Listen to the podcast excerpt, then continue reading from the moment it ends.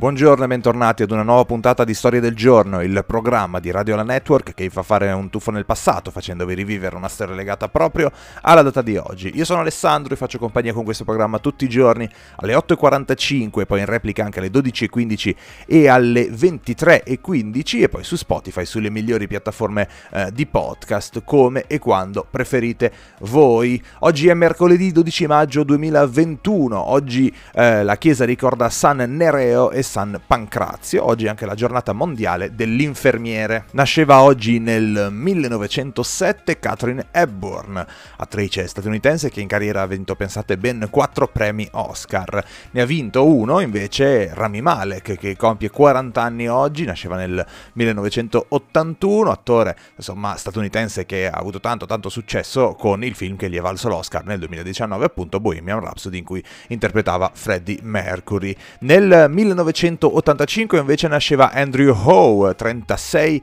anni per lui oggi, detentore del record italiano di salto in lungo. Compie 74 anni Zenek Zeman, allenatore insomma eh, che si è fatto conoscere per essere un personaggio davvero davvero particolare con dei metodi eh, tutti, tutti suoi, diciamo così, eh, mentre compie 53 anni Tony Hawk, leggenda dello skateboard. Nel 1974 la Lazio vinceva il suo primo scudetto, nello stesso identico giorno sempre nel 74 in Italia c'era lo storico referendum sul divorzio, ma la puntata di oggi la dedichiamo alla grande Mia Martini che ci lasciava purtroppo oggi nel 1995.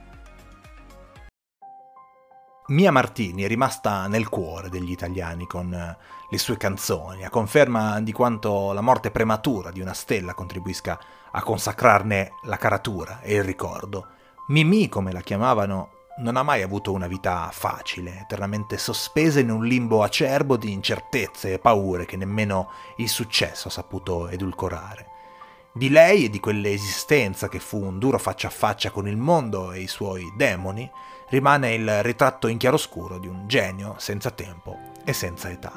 La sua infanzia è segnata dal rapporto tormentato, violento, inaccettabile con il padre che, secondo i racconti della sorella Loredana, avrebbe cercato di allontanare Mia dalla sua passione per la musica e cercando di portarla invece verso la classica. La stessa Mia non ha mai fatto mistero dei contorni opachi della sua esperienza in famiglia e in un'intervista aveva anche rivelato il carattere violento e dominante del padre, ma nonostante tutto Mimì nel 1962 convince la madre a portarla a Milano per una serie di provini. Sarà Carlo Alberto Rossi a lanciarla e nel giro di qualche anno, partecipando a vari festival e rassegne, comincia a farsi conoscere. Sarà poi Alberico Crocetta a, defi- a lanciarla definitivamente, scegliendo anche il suo nome d'arte, Mia Martini.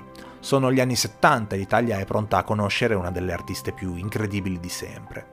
La sua sarà una carriera che durerà fino agli anni 90, fino alla sua morte, ma non certo sempre in discesa, ci saranno periodi bui, il ritiro dalle scene, poi il ritorno, poi quella brutta, brutta storia su Mia Martini e la sfiga che trasforma la sua vita in un vero e proprio inferno. Una storia che si diffonde dopo che persero la vita due uomini che stavano a bordo di un furgoncino insieme a Mia e che per lei divenne una condanna. Insomma, la storia era che Mia Martini portasse sfortuna, la gente la evitava, non la chiamava in tv, ai festival, se ci andava gli, arti- gli altri artisti davano forfè. Una diceria che l'ha segnata profondamente.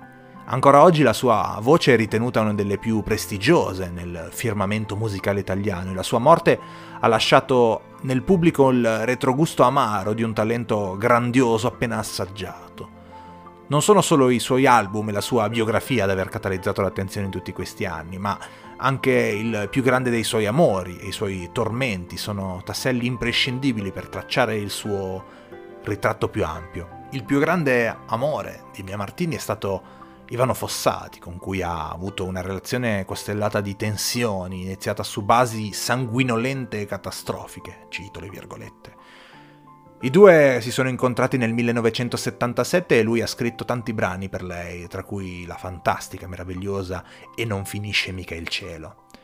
Racconta Mia Martini, quella storia era un campo minato, avevo un contratto con un'altra casa discografica e ho dovuto romperlo a causa sua, perché era geloso dei dirigenti, dei musicisti, di tutti, ma soprattutto era geloso di me come cantante.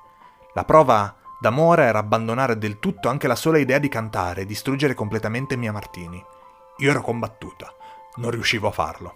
Sono solo alcune, queste, le tante sfumature della vita, della carriera di Mia Martini che hanno contribuito a farla diventare ancora di più un mito, un mito che se n'è andato troppo presto, un mito che avrebbe potuto regalare ancora tanto, tantissimo alla musica italiana e un mito che ci godiamo apprezzando ancora oggi la sua meravigliosa musica.